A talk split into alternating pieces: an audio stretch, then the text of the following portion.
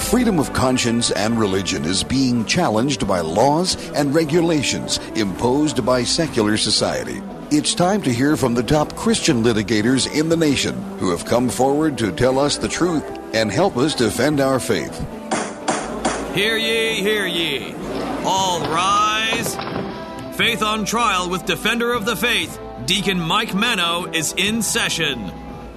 Good Thursday morning from the Iowa Catholic Radio Studios in West Des Moines. I am Deacon Mike Manno, and I'm here with Gina Knoll. Gina, how are you this morning? I am well. What a great state fair last week. Huh? Yes, it was. So yes, sad it that was. it's over. It feels like summer's. I, done. I'm not necessarily sad that it's over. It's, Oh, you know, really? I, I can go out there for a short time, and I was out there for a little bit this year, but uh, it, it was really hot, and my feet got really sore. So we went home.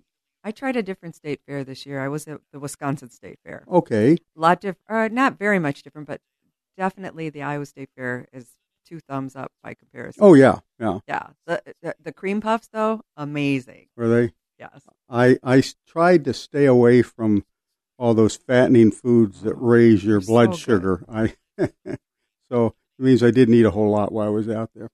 We got, I think, a good show today. We have somebody new that's never been with us before, so we have to treat him nice now. We will be Alexander Haberbush, who is from the Lex Rex Institute. We'll find out more about that because we've never had them before. And they're going to talk about a, he's going to talk about a couple of things that have happened with students in school lately. Uh, one of them that's very concerning is a science campout, a science trip that students were taken on that turned out to be an LBGT retreat. Exactly. I can't. I the a level of deception on this particular uh, story is over the top, and I can't wait to hear about how. Yeah, I works. can't. I noticed in the story that the um, the parents that reached out were looking for some help, and Mm-hmm. um, they uh, reached out to another organization. Then re- was from Phoenix, I believe, and then Okay. they got referred to this institute in California. And um, it's always heartening to know that uh, these organizations are all affiliated. They help Yes. each other out. They support each other throughout the country. And and interestingly, I talked to Alexander the other day. He knows Brad Dacus from the Pacific Justice well, Institute sure very well. does, yeah, they're yeah. from California. Yeah, although that's right. they're now in a Oh, they're all over majority now. of states yeah, of the yeah. We'll have to get Brad on one. They keep saying that, but uh, Yeah, we haven't talked to him in a while. He, Yeah. he always has some very interesting cases that. but we always have to wake him up early out there because That's right. because they're not on Central Time. Yeah, so this case will be interesting. I and Alexander's handling two cases that we're talking. yeah, he's got about today. another one there about a little girl, first grader, who wrote on a. I, I don't know she did the whole thing herself. It was a Black Lives Matter thing. She wrote on what was it? Any lives matter. Any lives? And she got chastised by her principal and embarrassed in front of the students and nobody told her parents they didn't find out till a year later when one of the other parents told them what was going on Because this first grader, who is now a second grader, was still being persecuted, Mhm. for or lack of a better word, by the administration and her teachers and her classmates. yeah Yeah. Um, and simply, she was trying to express the concern for all of her friends. Some of them uh, had brown skin, so she wanted to make sure that yeah there's kind of a cute story lives. that goes along Yes, with that as to why she did It's that Adorable, yeah yeah, and yeah. God bless her and her family. Hopefully, the school will. but the offer the school apology. the school scolded her and uh, embarrassed her in front of her friends and everything and uh, we'll find out a little bit more about that when we get alexander on the phone in a couple of minutes That's right. Do we have a prayer to open with? I do a prayer for peace today. In the name of the Father, and the Son, and the Holy Spirit. Amen. God of peace, bring your peace to our violent world. Peace in the hearts of all men and women, and peace among the nations of this earth. Turn to your way of love those whose hearts and minds are consumed with hatred. Strengthen us all in hope, and give us the wisdom and courage to work tirelessly for a world where true peace and love reign among the nations and in the hearts of all. Amen. Amen. Thank you very much, Gina. We will be right back in a couple of minutes with Alexander Haberbush from the Lex Rex Institute. You're listening to Faith on Trial on Iowa Catholic Radio. Support for Iowa Catholic Radio is provided by CTO. Your support has helped thousands of students attend our Catholic schools. CTOIowa.org. At CTO, the bottom line, it's for the kids and their future. Support for Iowa Catholic Radio provided by Divine Treasures, a Catholic book and gift store serving the Des Moines community since 1992. Divine Treasures, 5701 Hickman Road, Des Moines, 515-255-5230. Thank you, Divine Treasures, for your support of Iowa Catholic Radio. Support for Iowa Catholic Radio provided by Paul Martin and Paul Mitchell, owners of Imogene Ingredients. Imogene Ingredients supply specialized feed ingredients for livestock and pet diets to improve maternal and young animal health in both conventional and organic production. And we're back. You're listening to Faith on Trial on Iowa Catholic Radio, and we are here right now with Alexander Haberbush from the Lex Rex Institute. And um, Hi. Alexander, how are you this morning? Hi, doing well. Thank you so much for having me on the show. Oh, certainly. Thank you for joining us, getting up early in California to join us and everything. uh, yeah, we start everything later than you folks. That's right. That's right. Yeah. Um, why don't you tell us a little bit, since we've not had the Lex Rex Institute on before, nor have we had you, what the Lex Rex Institute is and what you're doing and how people can find you. Of course, yes. So Lex Rex, uh, you know, kind of a kind of a unique name there is actually Latin for the law is king because we're committed to holding public officials and anyone in government accountable to the law. You know, our leaders are not king in this country. The law is our only king, and we are a non-profit constitutional advocacy organization we bring cases on behalf of individuals and organizations to defend constitutional rights. So that includes things like religious rights, free speech rights, Second Amendment rights, separation of powers issues. If it's in the Constitution, you name it, we do it. Okay, and uh, you cover a lot of stuff that uh, we're interested in too. And uh, I know uh, you are friends out there with Brad Dacus, our friend from uh, the Pacific, Pacific yeah. Justice Institute. You'll yeah, have, Brad and I are good friends. You'll have to say hello from us to him. When, he was on here so many times when we first started that it was almost like a third member of our team. Yeah, that's a busy organization. Oh, good. Yeah, good. yeah. Yeah. yeah he's got his own show now. I've I've gone on that a couple times. Um, they, they do really good work over at Pacific Justice. We've worked with them on a number of cases. Um, they're actually helping to fund some of our COVID 19 litigation right now because, you know, as you may know, out here on the left coast, we've got some fairly draconian COVID 19 restrictions. They've targeted churches, they've targeted small businesses, and of course, they've been forced to bear the brunt of that. So, yeah. Brad Dacus is very, I very imagine it's becoming more popular now that the courts are ruling in favor of constitutional rights and the COVID laws. Yeah, we've had a couple of. Uh, yeah, well, we were bringing um, them when the courts were ruling against everything, yeah. so yeah. we did it before it was cool, right? the tide is turning. Yeah, yeah, you were cool yeah, before it was cool to be cool. Yeah. All right, tell us. Uh, we got a couple of cases we wanted to talk to you about uh, to start off. Uh, one is the little girl with the sign, um, "Any every life matters" or "Any life matters," something like that. Uh, who was yes. scolded for that? If you want to start with that, we can we can do that. Yeah, give us a background. So yeah, so that was actually it wasn't a sign. It, it was a drawing that she had done for one of her friends. She drew it in class, I guess during free time. It wasn't part of any kind of class assignment. And what it said was Black Lives Matter. Actually, matter was spelled wrong. It was M A T E R, but it said Black Lives Matter, any life underneath it. Then it had pictures of different figures that were black, brown, white, yellow, you know, different colors of figures pretty clearly a message of tolerance, acceptance, openness. And she gave that to her friend. And I guess the friend's parents must have had a few questions about it because they approached the principal of her elementary school and sort of asked what was going on. Why at that point Chelsea, my client, was not involved, we still do not know. We haven't gotten a good answer as to why she was not informed what was going on. Instead, what happened, the principal of this school approached my client's daughter.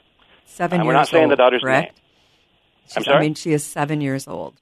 This is a first seven grade. years old at the time. Yeah. At the time, she was in first grade. So mm-hmm. she approached my client's first grade seven year old daughter at recess, and the principal asked her to apologize to the friend in front of about 150 kids on the playground, and then told her she was no longer permitted to draw pictures for her friends, and that she must sit out of recess for the rest of the day.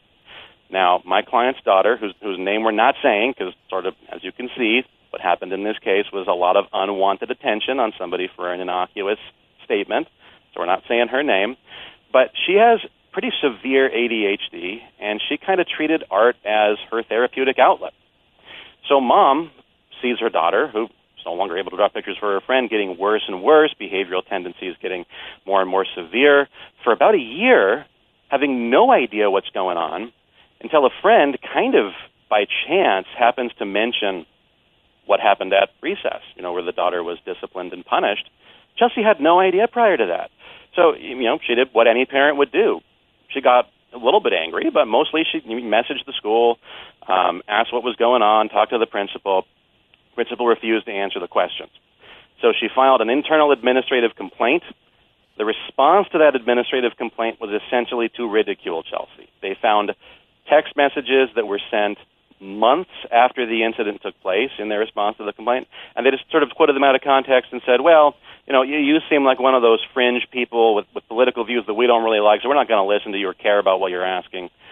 So they, Chelsea, you know, she figured she's not going to be able to navigate this on her own. She hired my office, and we're actually being funded by the Gavel Project on this case. Chelsea's not having to pay us out of pocket because Gavel Project generous, generously agreed to fund her case.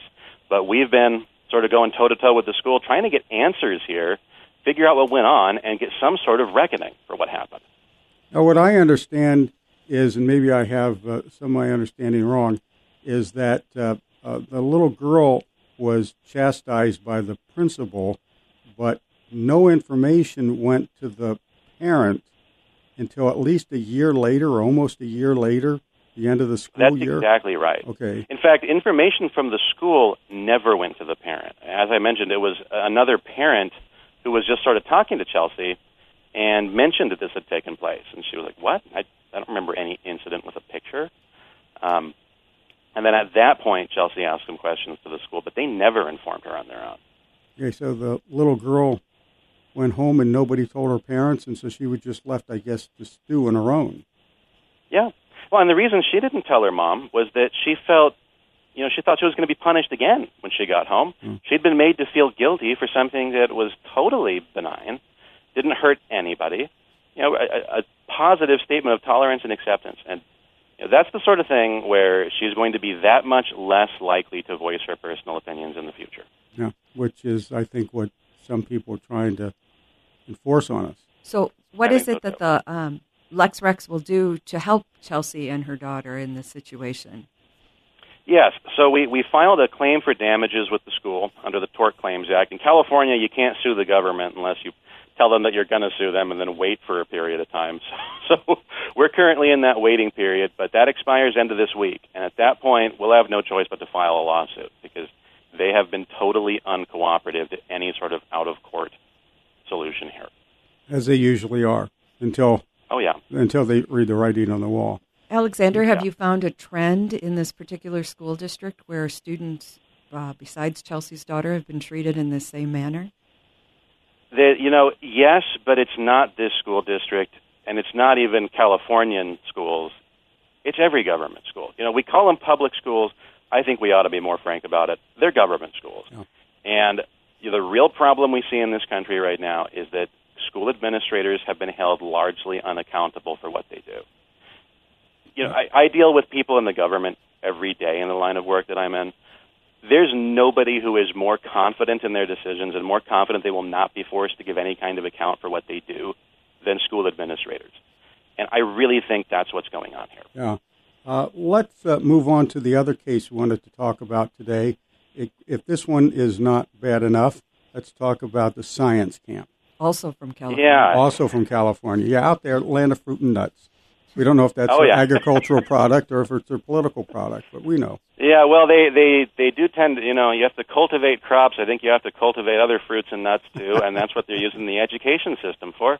You know, it's it's really it's become a propaganda camp, and I think that our other case really demonstrates that better than anything else. But I, I do want to stress, Mike, that it's not just California where this is going on.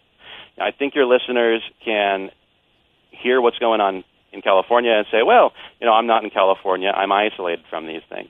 That's not true. No, we hear echoes of it around here too. So Oh yeah, yeah, it's going on throughout the whole country. We wish you'd But just keep other- it there. If you're Yeah. going to have to have it. yeah, it. if you could keep it there, we, we'd appreciate that. Yeah, well, I don't want it anywhere. You know, I think everybody's kids ought to be free from this stuff. Mm. But I, I understand what you mean. You know, it's because it all starts here and then it boils over to the rest of the country. We've So, said that you know, many our, times, yes. Yeah. Yeah, if our So what- problems would stay our own problems and be Yeah. might be a little better at least. But All right, the science uh. Yeah. Yeah, so our other case, uh, it's from Los Alamitos, which, for those of you not familiar with California, that's a fairly conservative community in California. You know, voter turnout, I think, was about 10% more conservative than the country on average. Uh, if you if you span it out over the last seven elections, uh, presidential elections, so fairly conservative area.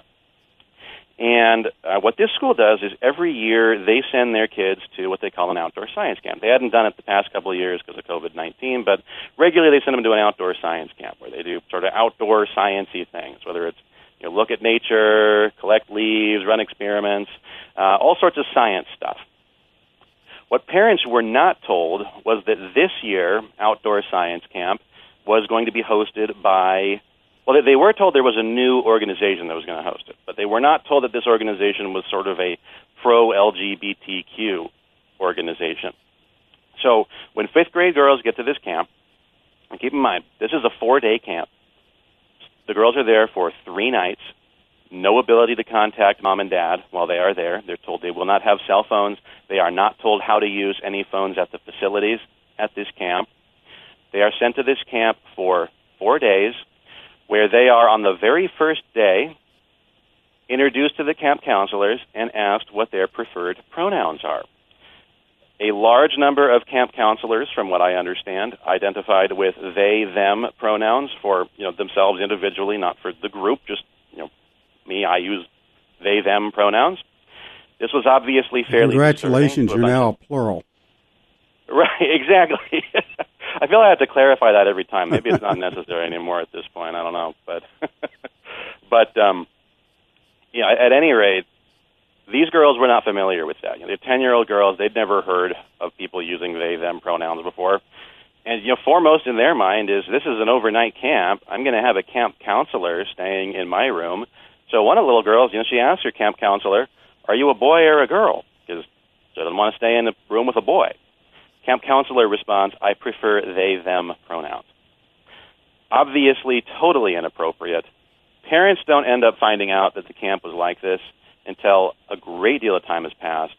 Uh, one of the lead plaintiffs on this matter, her daughter didn't mention it to her until 10 days after she got back, just because it was so upsetting to her. She didn't really know how to broach it with mom. When she finally did, of course, you know, all these parents eventually get together. They figure maybe something weird happened here um, let's look up this camp. Well, on the first page of Google, you get the, the Yelp reviews, and there's review after review giving it one star, saying this is an LGBTQ propaganda camp. In the materials the camp itself puts out, you see that they promote LGBTQ issues. Uh, there are pictures of camp counselors that I probably shouldn't describe on your on your radio program, or you're going to get kicked off the air by the FCC. But you know, in their advertising materials, they have this sort of thing. So parents go to the school and they say, you know, what the heck happened here? Uh, we just want some answers. You know, how, why did you pick this camp? Did you know it was like this when you picked it? And, and you know, most importantly, were our little girls housed with biological men? School comes back, refuses to answer most of those questions, and on the question of the whether or not the girls were housed with men, they say we are legally prohibited from answering. Oh, geez which of course is a lie. Mm-hmm. And it's revealed to be a lie when, in about a month later, the school finally does say, no, we're pretty sure that none of your girls were housed with biological men.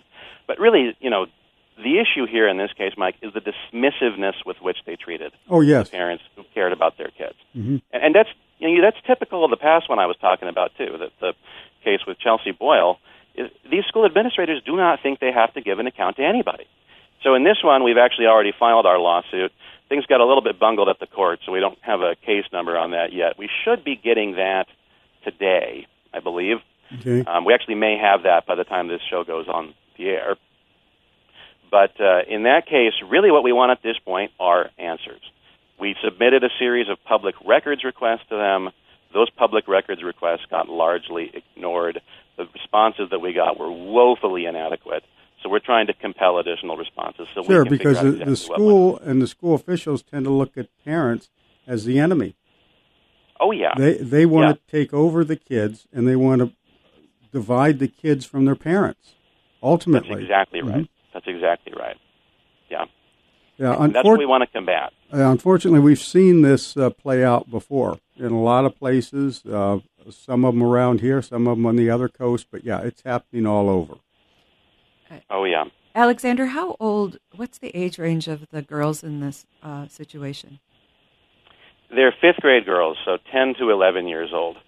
So that's an age where you you would expect that they're not um, have not been exposed to this kind of material or information or um, Right. exposure. Yeah. Right. And this well, and even more significantly than that, you know, the state of, make, of South California may feel, sorry, state of California may feel that it's really important to teach this stuff to kids. and And that, that's you know, I'm not going to say whether or not that is a good idea. I think your your listeners probably know my opinion on that. What's important is that they inform parents and allow parents the ability to opt out. When they don't tell you what sort of camp this is, parents are robbed of that ability, and that's the problem here. so. Is this camp something uh, perhaps that the taxpayers have funded? Uh, in part, yes. So parents were asked to make a, a contribution to pay for that camp, um, but I think it is subsidized in part by the, the school district, um, which is actually, you know, we, we've been negotiating with the school trying to come up with some kind of settlement. I think their insurer is telling them settle with these parents, but they're so stubborn. They came back to us. The settlement they offered was a refund of the price of the tickets, which we don't consider that a settlement. We think that's an insult. Yeah, that's So, right. you know, that, Listen, that's why we're forced to litigate. We are now. are running out of time here, so we're going to have. To, Oh, I'm uh, sorry about that. No, that's all right. This is an enjoyable um, uh, visit. Informative, anyway. Your website is lexrex.org, correct? That's correct. So anybody L that- E X R E X dot org. So Yeah. anybody who wants any more information uh, can contact you through that website and also follow what you're doing out there. yeah, that's probably the best way to get a hold of us. Uh, if, if you want to learn more about what we're doing, we do put out a podcast on constitutional law. You're trying to preserve because the Constitution hasn't been taught in this country for 80 years, Right. and a lot of what we're seeing in schools is a result of a failure of constitutional education. So we're trying to fill in that gap. We have, a, we have a podcast that does that. We have videos on YouTube. We've got articles. So check us out. You know, you can learn a little bit about the Constitution and uh, defend it while you're at it. So That's right. That's right.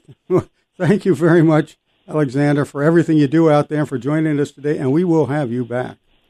Thank you so much. Thanks for having me. Certainly. Thank you. You're listening to Faith on Trial on Iowa Catholic Radio. We'll be back in just a minute. Support for Iowa Catholic Radio is provided by CTO. What great news for donors to the Catholic Tuition Organization. You now receive 75% of your donation back in Iowa tax credits. Your support has helped thousands of students attend our Catholic schools. Best gift ever. Online, ctoiowa.org. At CTO, the bottom line, it's for the kids and their future. Support for Iowa Catholic Radio provided by Mercy College of Health Sciences, where you can chart your course for more. Mercy College provides unparalleled clinical rotations, hands on learning, accelerated education, and flexible schedules. Since 1899, Mercy College has been transforming students into healthcare professionals. Guided by Catholic values, our faculty put classroom theory into practice. Students are prepared for roles in service and leadership throughout their own careers. Learn more at mchs.edu. Mercy College of Health Sciences, mchs.edu. And we're back. You're listening to Faith on Trial on Iowa Catholic Radio. Gina, very interesting interview today. Well, I'm so glad that you found the Lex Rex Institute. Yes. Alec, Alexander is a, a wonderful host. He, he explains these cases so well. Um, and I love the That's fact what a, that's what an attorney's supposed to be able to do. I'm when you gonna- can explain your case well, you're on the road to winning. When you can't do that, as I, I've been in court before with, and I've had that problem myself, but with other attorneys that just can't get out what they're trying to prove. Yeah, as a non-attorney, I understood exactly what these cases were about. Mhm. So that was really um, a, a good, um, good information to, to get today. I also like the fact I'm going to check out that constitutional podcast that they produce, and I think maybe I'll forward to a few elected officials to uh, follow because I wonder sometimes if those people we elect actually understand the United States Constitution. Yeah, I don't think they do very well, especially the Bill of Rights.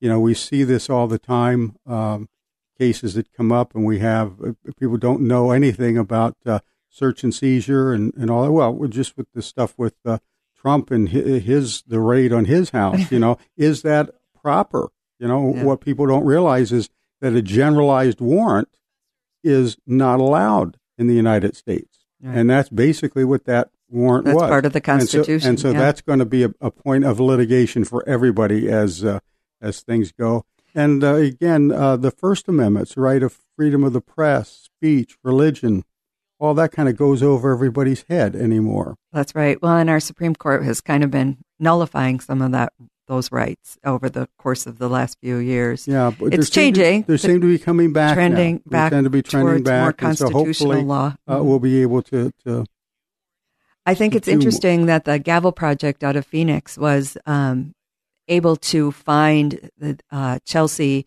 the support with lawyers in her state, California, Mhm. and and I learned something new today that they actually were able to fund that legal. Process. Yeah, that is nice. That is nice when, when you have somebody that can help do that. Now, the Lex Rex organization, they were completely under the radar for me, and we've been doing this what six Right. years, Right. And uh, we've not We'll heard continue of to them before. find more Yeah, like we'll that, find more yeah. of them, which is one of the reasons maybe why we haven't had Brad back because when we started six years ago, uh, there were very few people out there doing this. Sure, and Alliance now there are so many more Sure. And uh, and there are new ones all the time, and they have different angles and new things.